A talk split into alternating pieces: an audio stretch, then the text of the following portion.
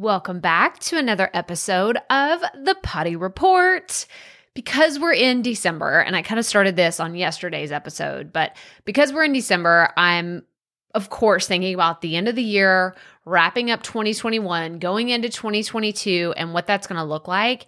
And I have to tell you, my content is going to be slightly shifting in the next 12 months, but probably not in the way that you think it is. You're like, oh my gosh, Crystal, are you stepping down for podcasting? No, absolutely not. Are you walking away from marketing? No. Are you doing something other than talking about online businesses? No. Okay. That is not what we're talking about here. It's more of what I'm doing on the back end to develop my content. That is how it's shifting. And so I bring all this up because on the surface level, you may notice a difference but behind the scenes, what's actually happening is more strategy and more intentionality. Because if you've been around here for a while, you know I create a lot of content, a lot of content. There's five episodes of this podcast, two for the Profit Podcast, and there's three freaking YouTube videos that go out every single week, plus my newsletter, plus everything that you see on social. There is a lot of content, and that is intentional. The Uh, what I feel like I've been doing for the last year is flexing my content muscle just to see if I could do it. Let's just be really honest. And people are like, you put up content everywhere, you're everywhere. That was intentional and it wasn't always my best content. Oh you can go read my go read the the critics choice awards of comments on my youtube channel of people saying this is crap. You didn't even get to the point you know blah blah like i've seen it all.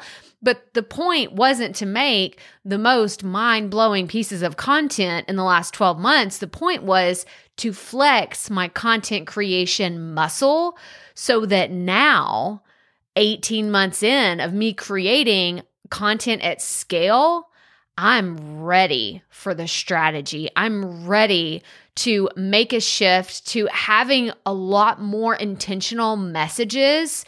Because y'all i'm looking at all the goals. I actually have one of the the big easels. I have one of those post-it easels on my wall right now that you know you can like write on it with a big sharpie and rip it off and stick it on the wall. Like it's a whole thing. I have it up right now in my 2022 two goals are staring me in the face. And so much of it is very different than what I had last year. Everything that I had last year was really numbers driven.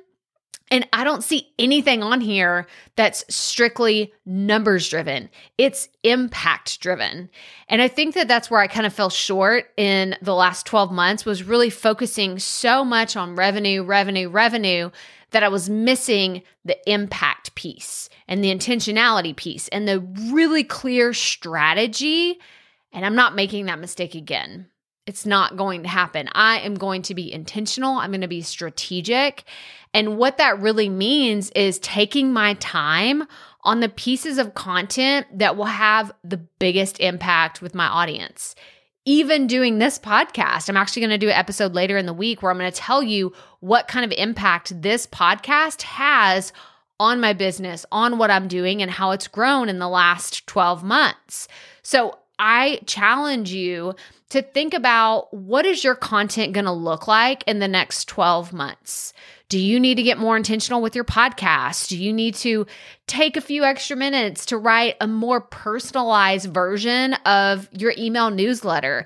Do you need to show up more on your social media instead of just putting quotes and captions? Do you need to be more present, be more visible in your business and what you're doing. These are some of the things that I encourage you to think about as you start planning for the new year. But that's all I have for you today. So, as always, remember keep it fresh, keep it fun, and just keep going.